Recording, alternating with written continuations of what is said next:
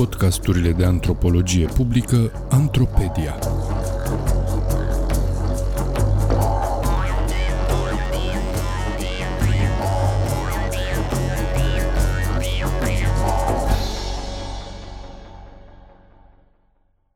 Autostopul. Schimb de daruri la marginea societății. Un text scris de Gabor Iulian pentru Sfertul Academic. Citit de actorul Daniel Popa. Autostopul este o alternativă de automobilitate bazată pe diverse forme de schimb de daruri tangibile sau abstracte precum companie, divertisment, recomandări, alimente, bani sau alte favoruri. Practica autostopului în România e prezentă pe toate drumurile și include de cele mai multe ori naveta de acasă la serviciu, școală, instituții publice, piețe, cu persoane străine care au un itinerariu comun. E practicat cu precădere de navetiști, adică de muncitori din fabricile din zonele industriale ale orașelor sau de elevi care urmează cursurile într-un liceu din altă localitate. I se mai spune ia-mă nene, la ocazie sau la o mașină.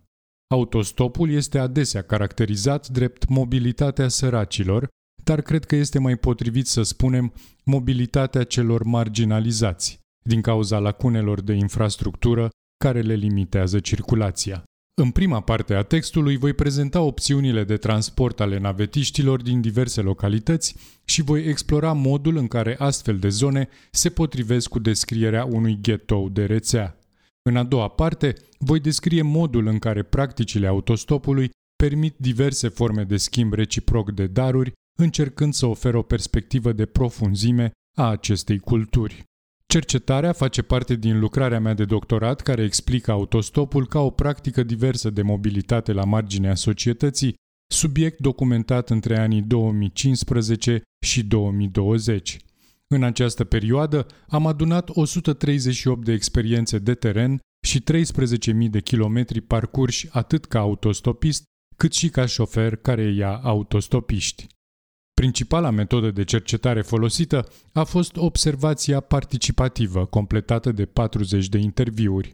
Terenul meu principal a fost tronsonul de drum dintre orașele Cluj-Napoca și Suceava, acoperind aproximativ 300 de kilometri din drumul european E58, respectiv trei județe, Suceava, Bistrița Năsăud și Cluj.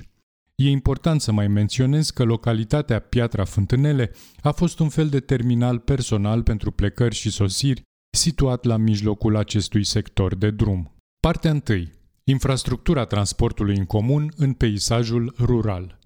Graham și Marvin vorbesc despre ghetourile de rețea sau spațiile marginale ca locuri în care instituțiile statului ignoră dezvoltarea diferitelor tipuri de rețele publice și servicii utilitare precum electricitate, sistem de apă, transport public sau comunicații electronice. În absența unei rețele de rute de transport în afara orașelor, decalajul inegalităților crește și ilustrează lumi social paralele, un spațiu împărțit între urban și rural. Voi prezenta în continuare o vinietă etnografică despre naveta într-un spațiu marginal.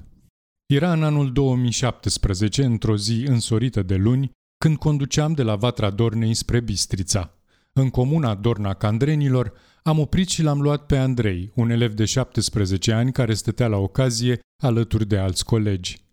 L-am dus de la liceul unde studia până la casa lui, care era în drumul meu undeva după Poiana Stampei.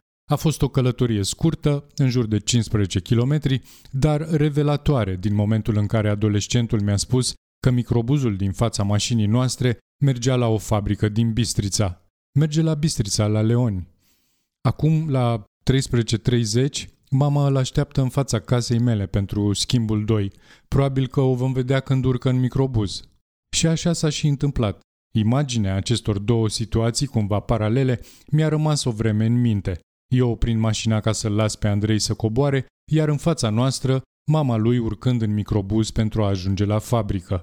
Lipsa mijloacelor de transport în comun l-a făcut să aleagă autostopul și, în același timp, m-a făcut să mă uit mai atent la ce se întâmplă la periferia diferitelor orașe cu oamenii care fac naveta. Am aflat ulterior că în afara orașelor mari, din cauza lipsei transportului în comun sau a unei infrastructuri învechite, nesigure, cu un program incomod, angajatorii mari au dezvoltat un sistem de preluat navetiști cu autocare proprii sau subcontractate. Este cazul multor companii din orașele Cluj-Napoca, Bistrița sau Suceava. Unele preiau angajații chiar și de la 100 de kilometri distanță, pe drumuri naționale, prin tot felul de sate, iar timpul petrecut în microbus pentru unele persoane poate fi de 4 ore dus întors zilnic.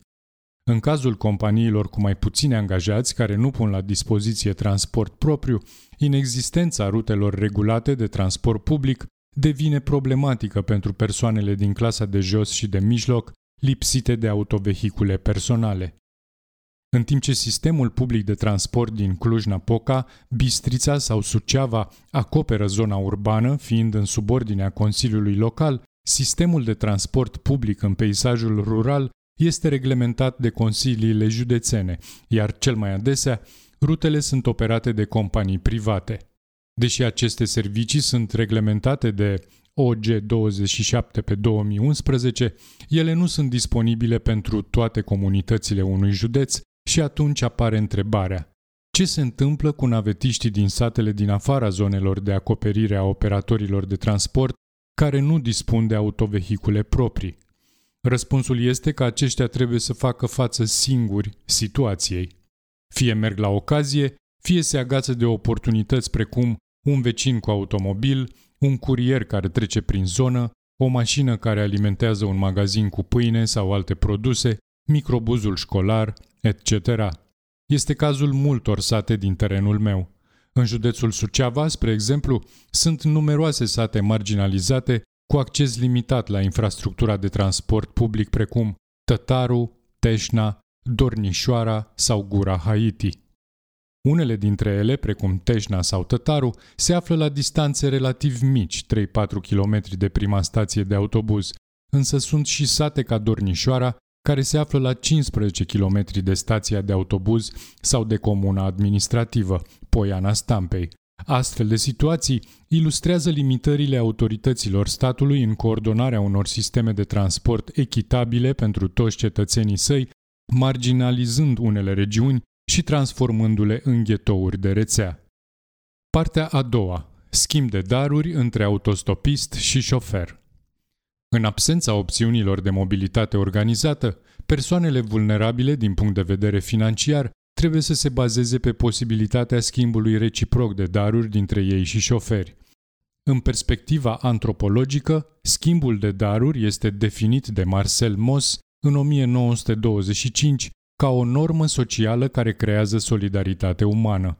În societățile arhaice analizate de el, indivizii aveau obligația de a oferi, de a primi și de a returna orice cadou pentru a menține funcțional întregul sistem social. Moss numește acest lucru fenomen social total. În acest sens, legăturile sociale create prin intermediul practicilor autostopului activează o obligație morală de a returna imediat cadoul primit. În al doilea rând, darurile, conform lui Claude Lévi-Strauss, sunt vehicule și instrumente pentru realități de alt ordin, influență, putere, simpatie, statut, emoție, iar jocul iscusit al schimbului constă într-o totalitate complexă de manevre, conștiente sau inconștiente, de a câștiga securitate și de a se întări împotriva riscului asumat prin alianțe și rivalități. Această definiție oferă o perspectivă largă și arată cum indivizii implicați în practica autostopului, șoferul respectiv autostopistul, caută deopotrivă să dobândească ceva. În fine, pentru Bronislav Malinovski, oferirea de daruri nu este un act pur altruist. El explică faptul că inclusiv negocierea, trocul sau urmărirea unui interes sunt forme de schimb de daruri sau alte bunuri.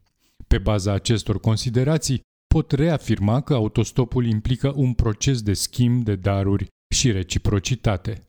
Călătoria în sine, informațiile împărtășite, compania, banii sunt active valoroase implicate în acest proces de schimb reciproc. Natura cadourilor poate varia așadar în cultura autostopului de la obiecte la fapte simbolice.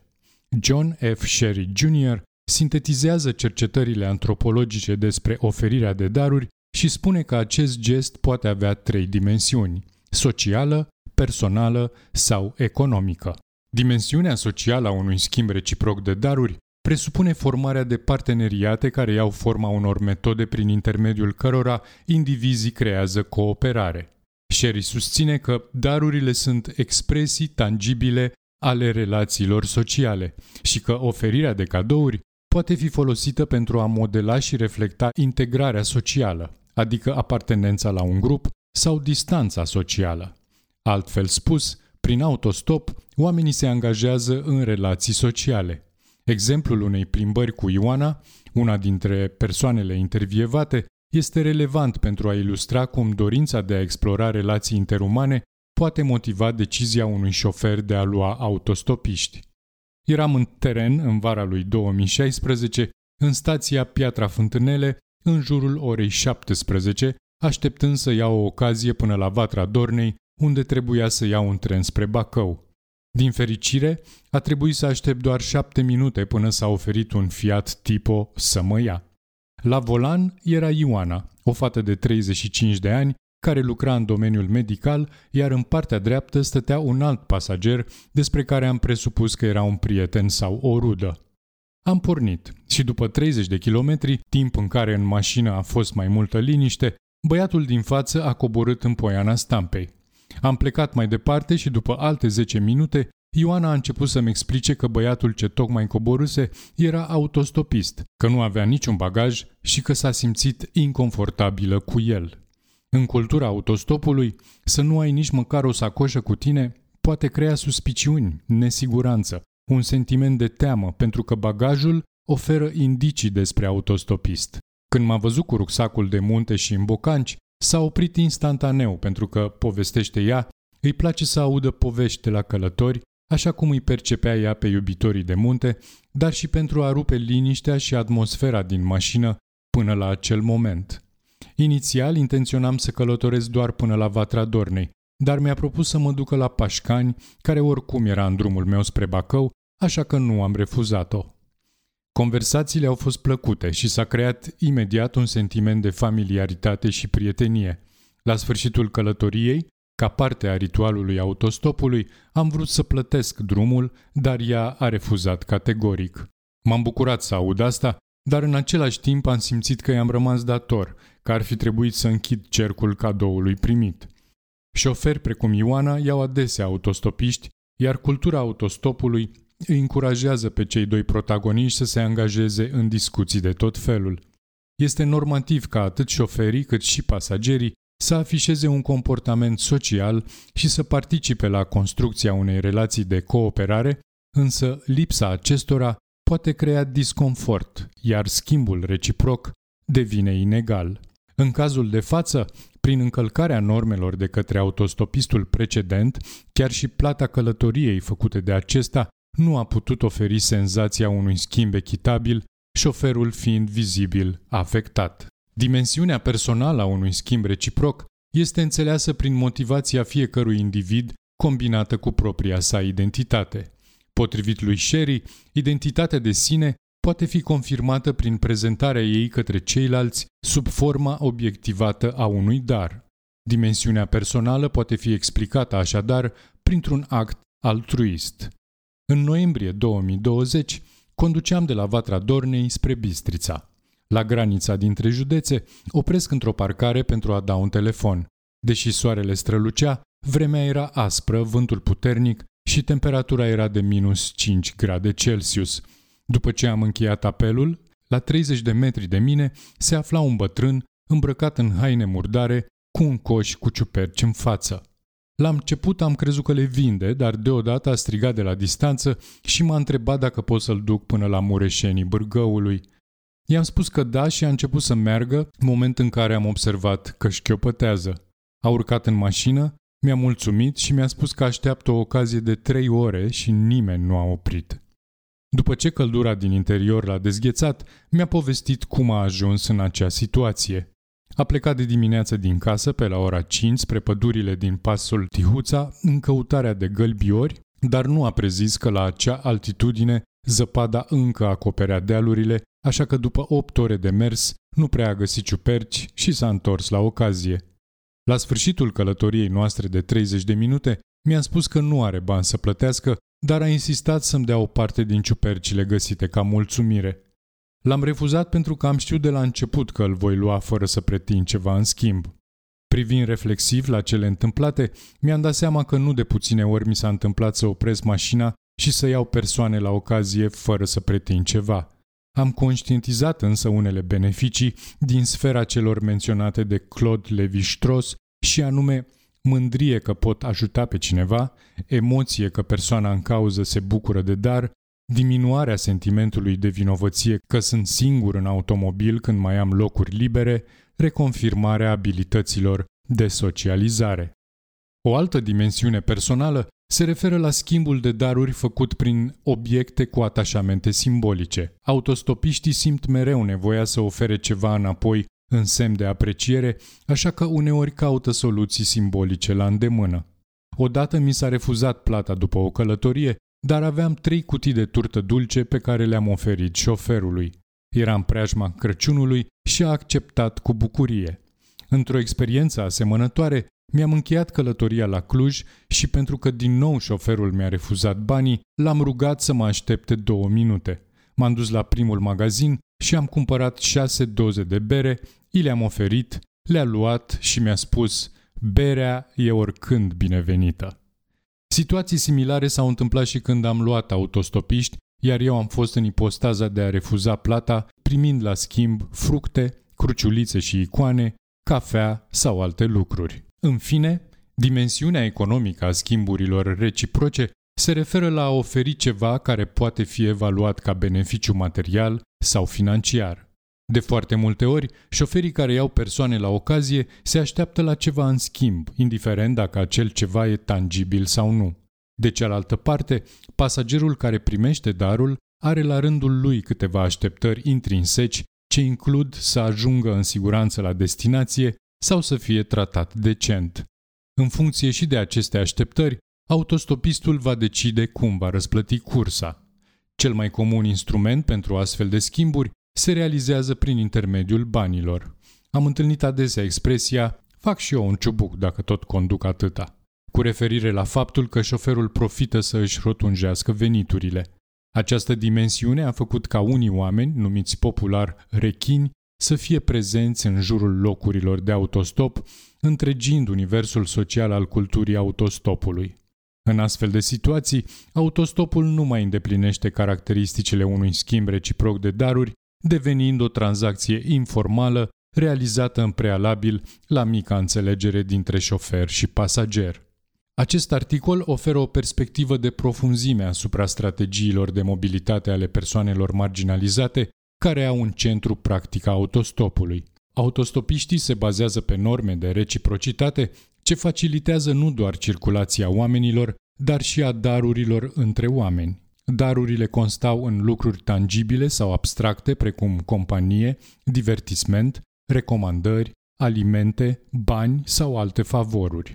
Oferirea unei curse activează un anumit tip de comportament conform normelor culturii autostopului iar autostopistul va căuta să returneze imediat cadoul primit. Motivele pentru care oamenii se angajează în astfel de schimburi au legătură cu dimensiuni sociale, personale sau chiar economice, iar lipsa sistemelor de transport public din unele regiuni, care ajung să prezinte caracteristicile unor ghetouri de rețea, îi împinge pe navetiștii fără vehicule personale să aibă încredere în solidaritatea celorlalți. Căutarea și oferirea curselor este așadar o practică des întâlnită între șoferii și pasagerii care completează peisajul mobilității românești.